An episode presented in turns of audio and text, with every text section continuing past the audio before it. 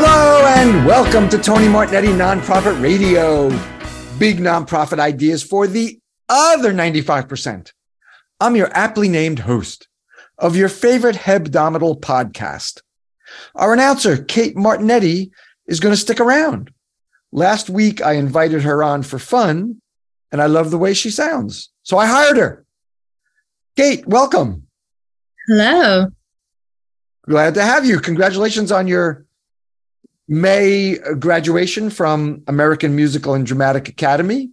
How did you uh, how did you find that program? I went to uh, high school at a technical school um, for theater, and then I just kind of wanted to continue theater as like a professional career. And one of the places that I found during one of those um, college fairs where you can like go and speak to other colleges in the area in other states found AMDA. Um, and they were like, hey, come work with us. We're professionals. Everyone has the same passion as you. You will be worked very hard, which is something I really wanted because theater and just being on stage is what I want to do for the rest of my life. And were you worked very hard? How did you like the AMDA? Did they work you hard? Yes, they did. They worked me very hard, but I, you know, out in the real world, you're going to be auditioning every single day, maybe multiple auditions a day. So AMDA throwing us new material every day was honestly really, it helped to prepare us for the real world.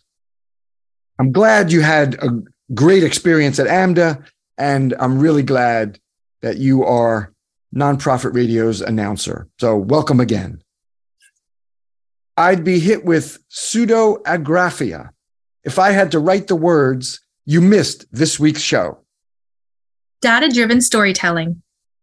Julia Campbell returns to share her thinking on retaining and engaging donors by creating and curating your best stories.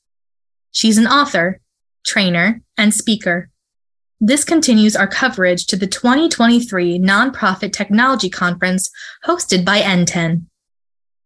On Tony's Take Two, the GiveButter video, we're sponsored by DonorBox. With intuitive fundraising software from DonorBox, your donors give four times faster. Helping you help others. DonorBox.org. Here is data driven storytelling. Welcome back to Tony Martignetti Nonprofit Radio coverage of 23 NTC, the 2023 Nonprofit Technology Conference, where we are sponsored by Heller Consulting technology strategy and implementation for nonprofits.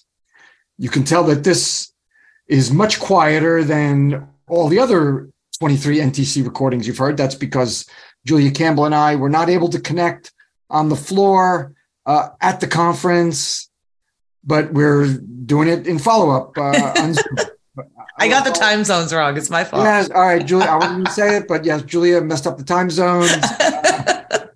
She was ready two hours after she was supposed to come. Uh, I was like, where, where, where am I going? What am I doing?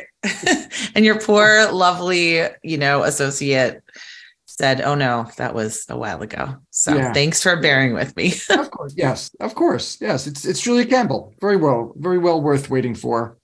And Julia is an author, trainer, speaker, and um, she even years ago was the social media manager for Tony Martignetti Nonprofit Radio, which helped launch her author speaker training career. It really did.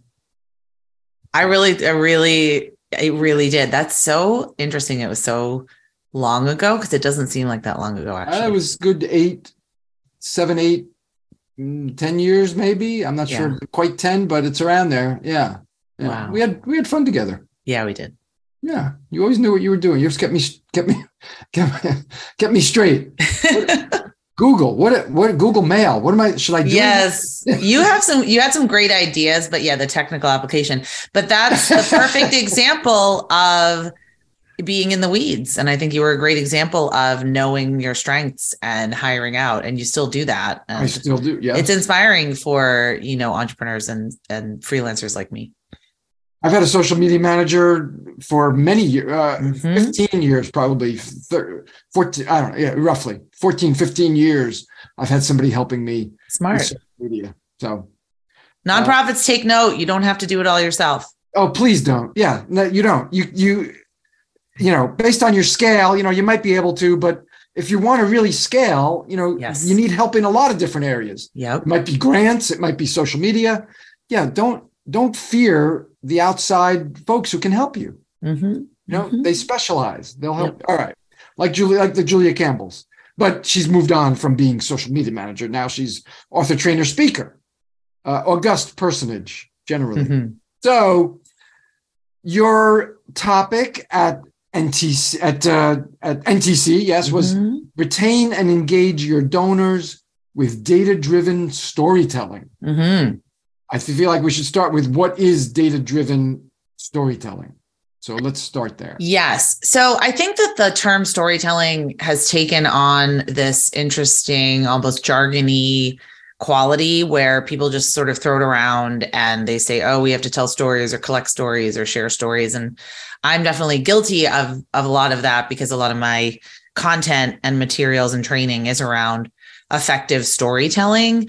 But a lot of nonprofits don't work in human services. So there are quite a few of us that maybe don't have those stories that are incredibly apparent like the puppies and the kittens and the kids and the you know the food bank um so how can we use the data but also create a narrative around it so with storytelling that is data driven it's really appealing to people that have that logical mindset so the way that I taught it, and just to, to go very briefly, the way that I tried to frame it in the Don't be- don't session. brief now. Don't Okay. Well, the way that I framed it in the session, and I did have two other speakers with me that were absolutely fabulous. Um, and I want to talk about how they covered it as well. But I talked about Aristotle's rules of persuasion. So the only way you can persuade someone to take an action is to have three elements. One is logos, which is logic, the logical nature. The second is ethos, which is which means you need to be credible, which is Tony, why you read my bio and talk about my accolades before the podcast even gets started because people are automatically saying, why should I listen to her? You know, why should I even pay attention to her? And then there's pathos, which is the emotional connection that you need to have in order to take an action. So data figures into the logos piece of it, which is convincing me that what you're working on is something that's urgent and relevant and timely, but also something that's really a problem. Like, is food insecurity a problem? That sounds silly when I say it out loud. And I'm sure for everyone listening, it sounds silly. But if I ask someone on the street, they might say, No, I don't think so. I don't know anyone that goes to a food bank. I don't know anyone that's food insecure because what we don't understand, we're so caught up in the curse of knowledge and what we know that we don't understand. We still do need to convince people that the problems we're working on are problems. Mm. People, you know, we can't just keep sending out fundraising appeals that say everything is great and hunky dory and wonderful because people will read it and say, oh, great, and just throw it in the trash we need to incorporate data and statistics into our storytelling to show people that this issue, this cause is relevant and timely, and also is really worth our attention. but still make the story humane and But still make the story humane. So, storytelling is the way that you're going to create that empathy that is required. So, if the only thing you do is share statistics, you know, and actually, I should have pulled up my slides and gotten some statistics because I'm going to just make some up right now. If you say, you know, 100 billion, uh, not 100 billion, 100 million people are refugees right now in Ukraine, right? So that's just a statistic. People's eyes kind of glaze over. If you don't start talking about the story, like what is the story? Maybe tell a story of a family that was displaced, tell a story of a family that came to the United States and what they experienced. So if you read anything that's good journalism, and Tony, you know, I study journalism.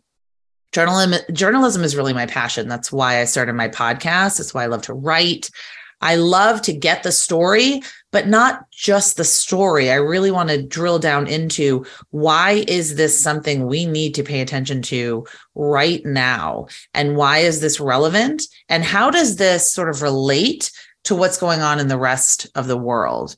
Because what happens is when nonprofits do their storytelling a lot of the time, they focus just on their locality or they focus just on maybe even their region if we're lucky but we need to tie our stories into the bigger picture of you know racial inequality and racial injustice or maybe you know the bigger problem of substance misuse and abuse the bigger problems of income inequality and how that affects people experiencing homelessness i think we need to do a better job tying our little piece of the pie into the bigger picture to create that context for our audience. So we shouldn't rely on data, but mm-hmm. we should definitely be incorporating it more, I think, with our stories.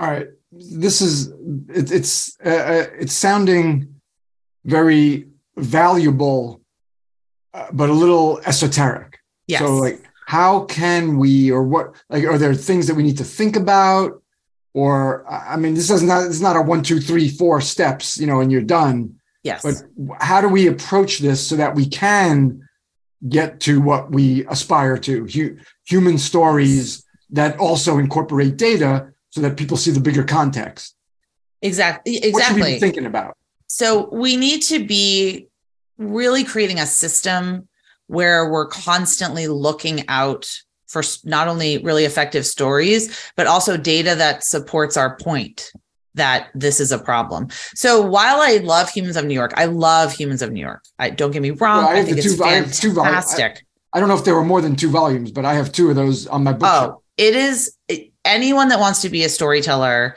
especially a storyteller on social media, needs to follow Humans of New York on Facebook and Instagram. Get the books. They're fantastic. They're wonderful stories. They make me feel something, but Humans of New York, they don't ask you to do anything. I think they might now be fundraising and there might be a call to action at the end, but in the beginning, it was just sharing these stories to make you, you know, to help you feel like you're part of the human experience. Stories and compelling uh, photographs of folks. Exactly, compelling but, visuals, but done, that's but huge. Done not by a professional photographer. I don't think he was a professional photographer. No, I think he's just using an iPhone.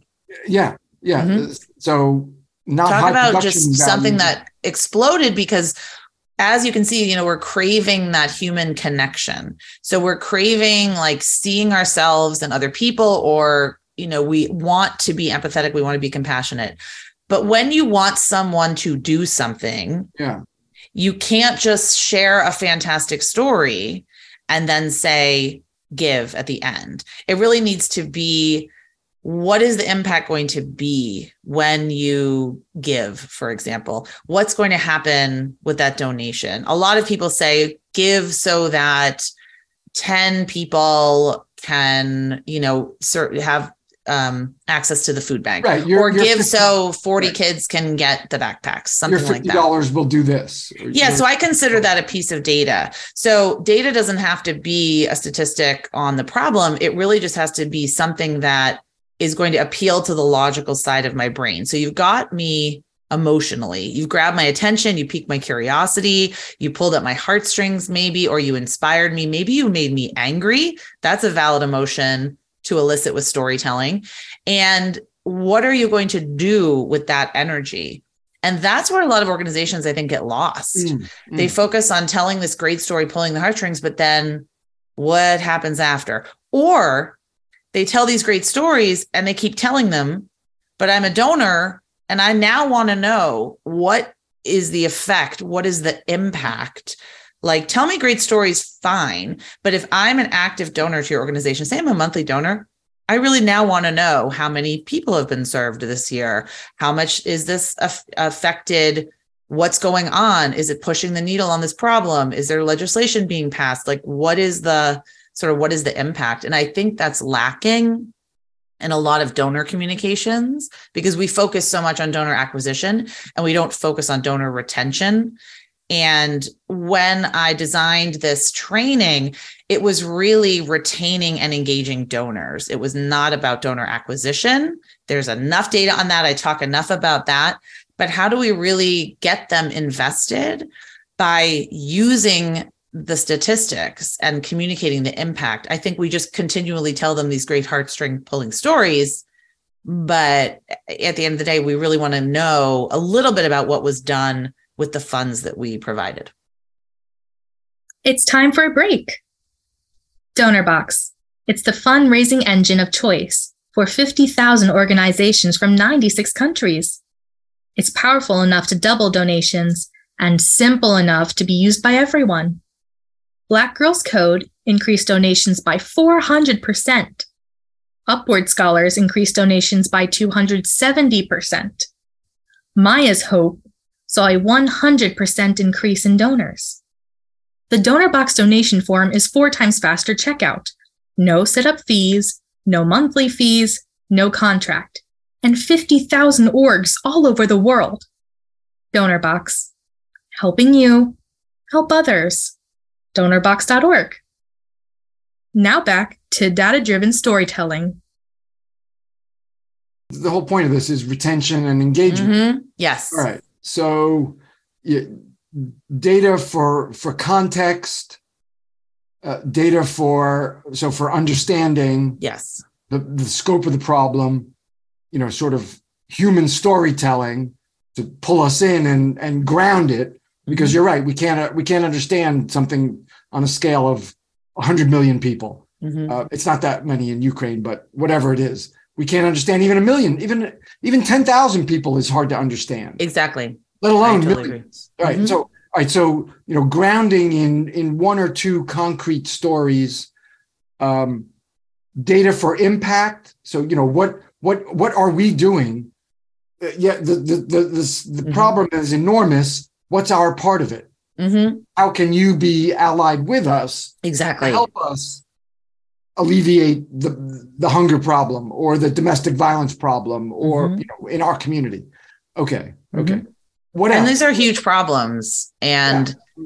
it well, takes yeah, the story almost. to contextualize it but the data to put it in perspective. Right. The story, yes, the story to contextualize data for perspective and, and context. Exactly. All right. All right. Um, right without too much reliance on data but but the numbers are important too you know mm-hmm. to get a sense of the scope of the problem mm-hmm. like you said i'm just i'm just reiterating the smart points you you you already made um and i think another thing that nonprofits struggle with and you probably see this too in your work with like planned giving don't donors I don't want to say not all donors are created equal because I hate that saying, but I don't know how else to say it. Like donors don't want all want the same information. Yeah. No, you know, donors don't necessarily all want the same information depending on where they are in the donor journey. And they might, you know, they definitely need to hear the stories, the success stories, the testimonials. They need to hear the good things that are being done, but they also really need to understand that these problems are not going away. Like you give a $10,000 gift, you're amazing and wonderful. And that's uh, incredible. And thank you. And here are ways that you can get even more involved or becoming a go to resource on the issue. That's always what I like to think. People start out the conversation trying to be the go to resource, but they should be, you know, kind of wining and dining the donor once they get the money, then they become the go to trusted go to resource on this issue. And they almost become like an advisor telling people, you really care about arts in our community. This is what's going on. You know, this is what the data is showing. Arts is a fantastic way to improve academic excellence or art you know we have shown that the kids in our program are getting into college at higher rates whatever it might be we throw all that data at people that don't even know us don't even care necessarily care about us and we don't end up giving this information to the donor who has raised their hand and put their credit card down and said i care about this issue um, i think we just focus so much on donor acquisition and throwing so much information at brand new prospects but not enough using this data to cultivate and retain existing donors yeah and and and and motivate. Um, you know, you want folks to feel good about the, yes. the they made, whether it's ten thousand dollars or thousand dollars, fifty dollars. You want them to feel good about what they've done. Yes. So they're encouraged to to to to do the same or more, mm-hmm. and not leave and not be among the was it 75% of first year donors leave us? I Uh, think, yeah, and the fundraising effectiveness project data that just came out, something like 80% of first time donors leave. And then overall donor retention is around 46%. It's pretty Horrific. bad. yeah, uh, not even half, right? Not even keeping half half our donors. Yeah. Mm-hmm. All right. All right. So smart to focus on retention, engagement. Um, what else? What else? What else did you talk about? Because you Mm-hmm. you had the other you had the uh, co-presenters. So I don't want to Yes. want to specifically ask you things that were in the like the learning objectives. I don't, and then you say, well, that was somebody else's part. So Well, we really worked collaboratively together. So, um, my two co-presenters, one was um, Patrick Byrne, who's the CEO of the Challenge Foundation, which is an organization based in Denver, and then Candace Cody, who's been a longtime friend of mine, but she does marketing and data analysis for Community Boost, which is a consulting firm. So I asked Patrick to join us because he has that for you know um, in the trenches perspective. He had just actually changed jobs, but he's been working in um, the education and after school and youth development for decades in Denver. He's actually pretty well known. So, and he's a CEO. He goes out and does a lot of these donor meetings, which we're all very familiar with. So, he's one of those CEOs that loves to go meet with donors, loves to talk, loves to present, loves to be like on the forefront of the issue. And he says that he gen he generally like will with a major donor lead with the data almost. It's not like they're parading around, you know, he doesn't usually have one of the youth um come with him to these meetings first of Yeah. all because of Yeah. confidentiality and ethic ethical reasons certainly they have events where the donors get to see the program in action but he says often what he finds with the big big donors in the foundation certainly is that they want to see that data so they understand that the problem is you know it's really large and they know the success stories because the challenge foundation has done a great job in terms of marketing and pr and they're always in the news. But they want to see kind of the hard facts like are we really pushing the needle on this? Like are we really getting good results? Are we getting the bang for our buck if you will? Um what are the outcomes? You know what are what's the actual impact um, based on our goals and objectives of what we're trying to achieve. So he was talking a lot about his experience talking to donors his experience collecting those human interest stories those personal stories how they do it at his organization. They have a whole system.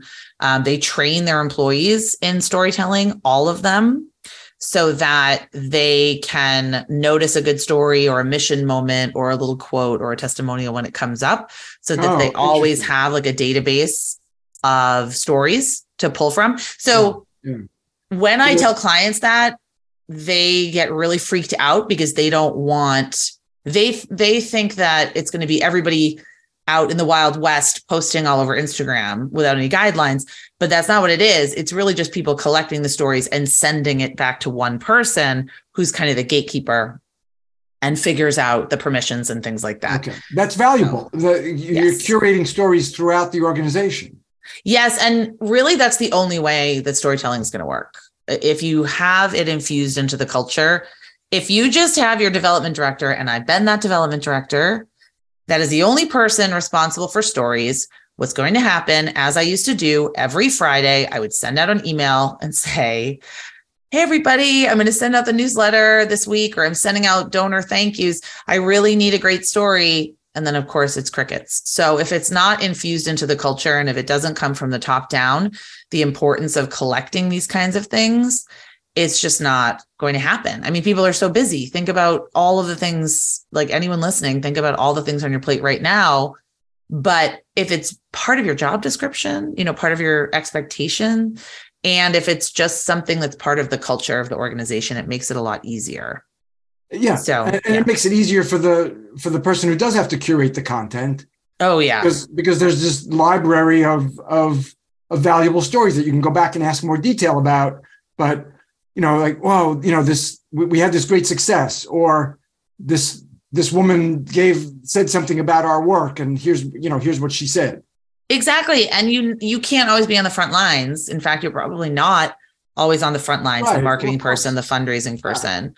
And, so, and you're not going to yeah. remember it, you know, six nope. weeks later when the when the, the newsletter person emails you, you know, because it happened six weeks ago. You're not going to remember that story. But yeah. but in real time, it, all right, that's valuable. In real time, if people yeah. just have somebody to to email, look, uh, uh, this mm-hmm. great great yes. quote from this woman you know, I can tell you more if if you decide that exactly. I can tell you more. Profile. Or I had lunch with right. this donor, and I think she'd be really perfect for our gala.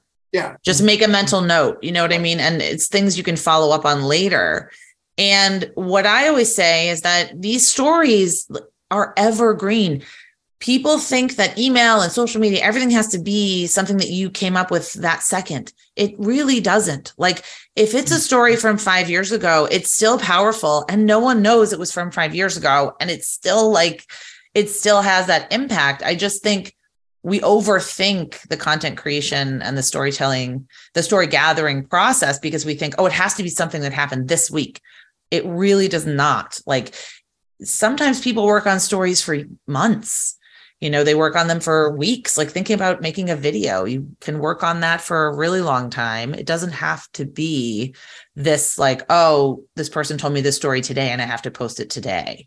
That's the way i think we think about things. Think about websites that have stories on them that's valuable. that are really god only knows how long the stories have been on there but that doesn't diminish their impact. It doesn't diminish the person's transformation or the life that was changed or the impact that was made it just it just um you know if you have that that powerful like evergreen story that never goes stale mm-hmm. you can build on it. And why not revisit stories? That's another whole topic. Charity water does that.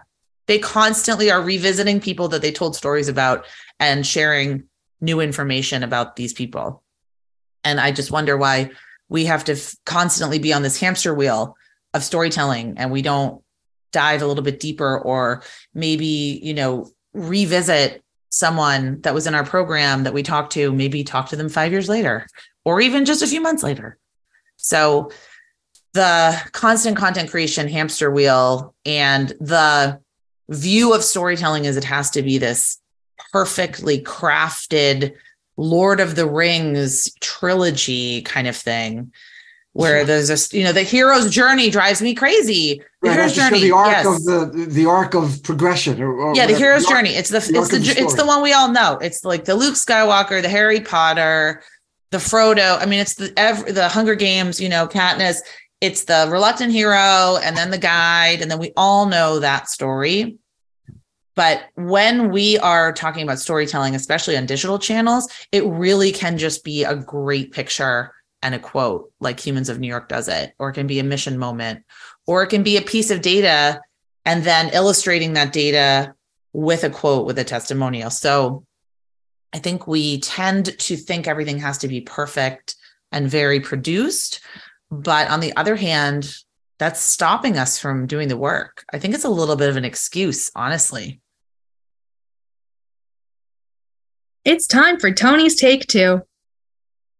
You can watch the video of last week's webinar that I did with GiveButter.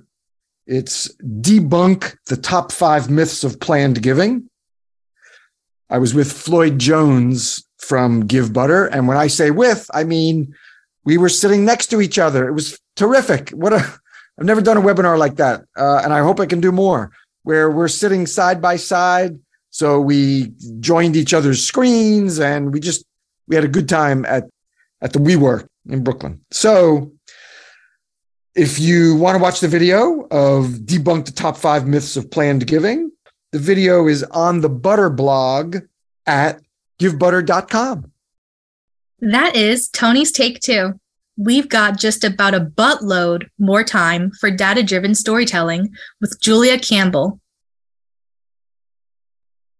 That's all very valuable. Uh, go back, you know, like if you're listening, I would go back 10 minutes and replay what, what Julia just said, because there's four, four valuable points in there uh, that will help your storytelling, help your content curation, really valuable. Um, and what did you just say that uh, something is hurting us? What, what was the last thing, like last sentence you said was?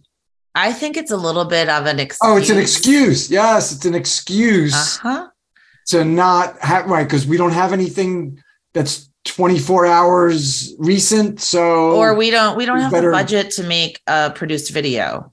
um, I could tell you every excuse in the book, every storytelling excuse I have been told, and there are ways around it. And this is not my quote, and I just wrote it down for a talk that I'm doing, and I can't. I want to give credit to somebody for it, but it doesn't take resources to be resourceful, and you have to consider, you know, your budget, your bandwidth, your capacity, and also, of course, there's ethical considerations around storytelling but n- none of this is insurmountable. I've worked with organizations. I work with an organization that focuses on their think tank and they focus on chronic absenteeism in the United States.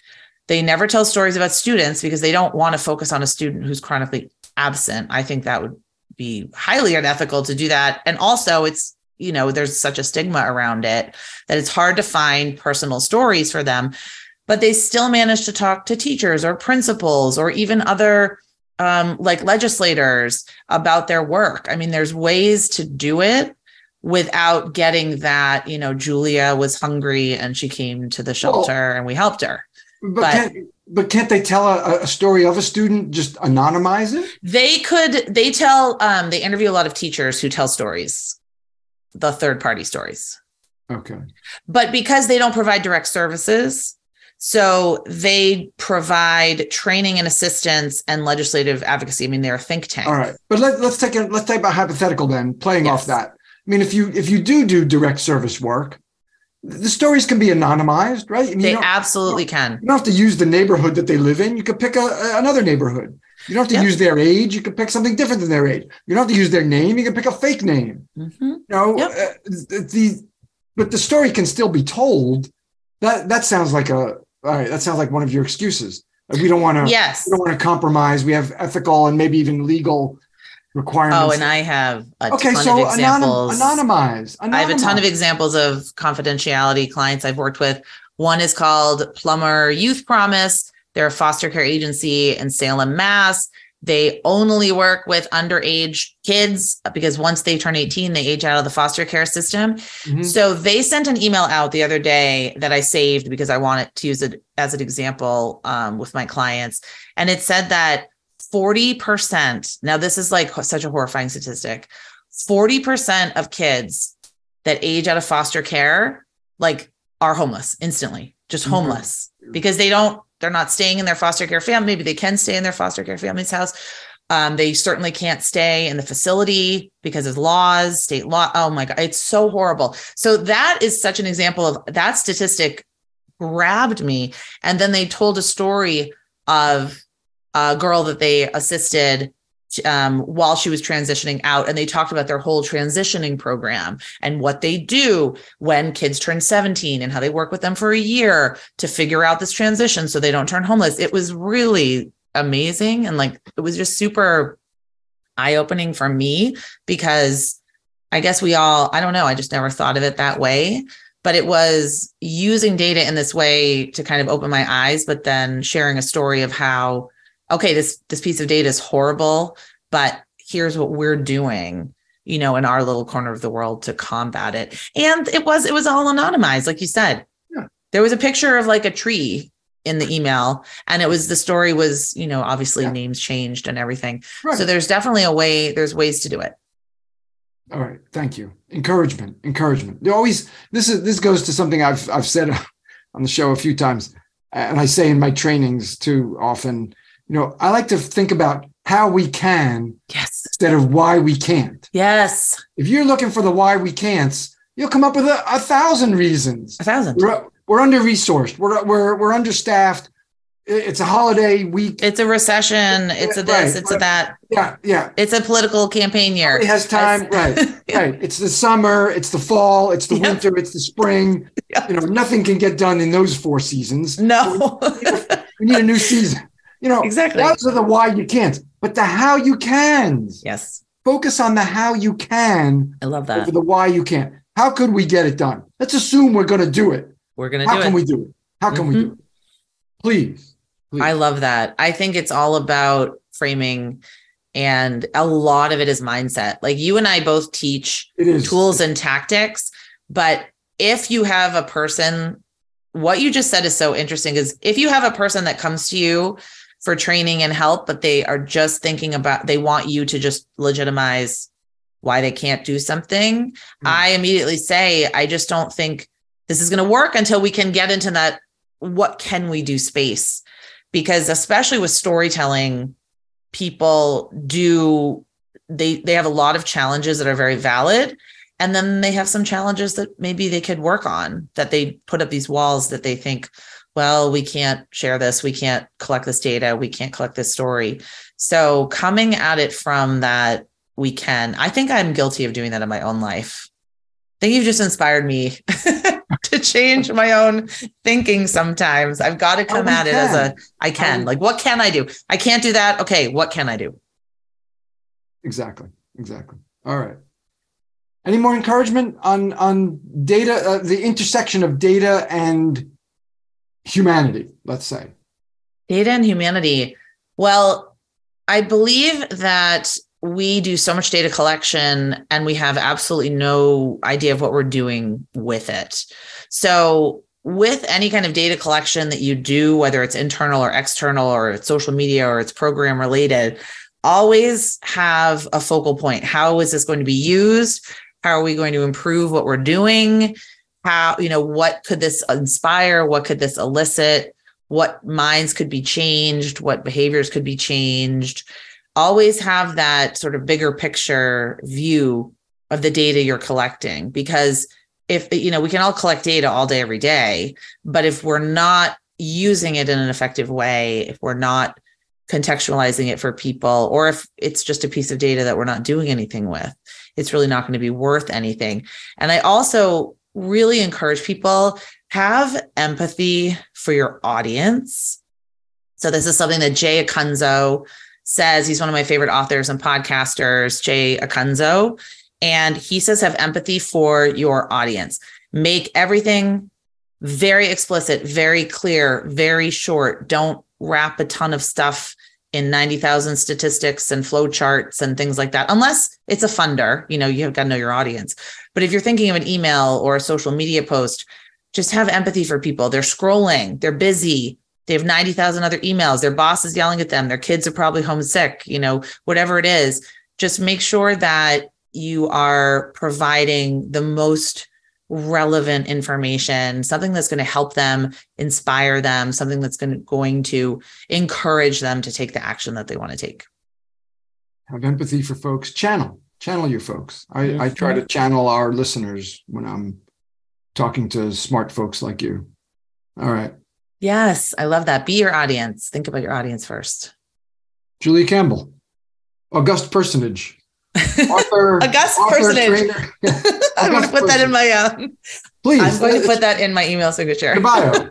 Uh, but more, uh, more uh, perfunctorily, she's author, trainer, and speaker, and was a speaker at 23 NTC. Thanks, Yes. Julie. Excellent. Fantastic. Thank. Thanks, Tony. My pleasure. And thank you for being with the ever continuing coverage of 23 NTC, even four weeks later, still, still capturing the smart speakers. And we were sponsored at 23 NTC by Heller Consulting, technology strategy and implementation for nonprofits. Thanks for being with us. Next week, 10 fundraising boosts on a budget and personalized fundraising at a scale. If you missed any part of this week's show, we beseech you. Find it at tonymartignetti.com. We're sponsored by DonorBox. With intuitive fundraising software from DonorBox, your donors give four times faster, helping you help others. DonorBox.org. Our creative producer is Claire Meyerhoff. I am your announcer, Kate Martignetti. The show's social media is by Susan Chavez. Mark Silverman is our web guy. And this music is by Scott Stein. Thank you for that affirmation, Scotty. Be with me next week for Nonprofit Radio. Big nonprofit ideas for the other 95%. Go out, and be great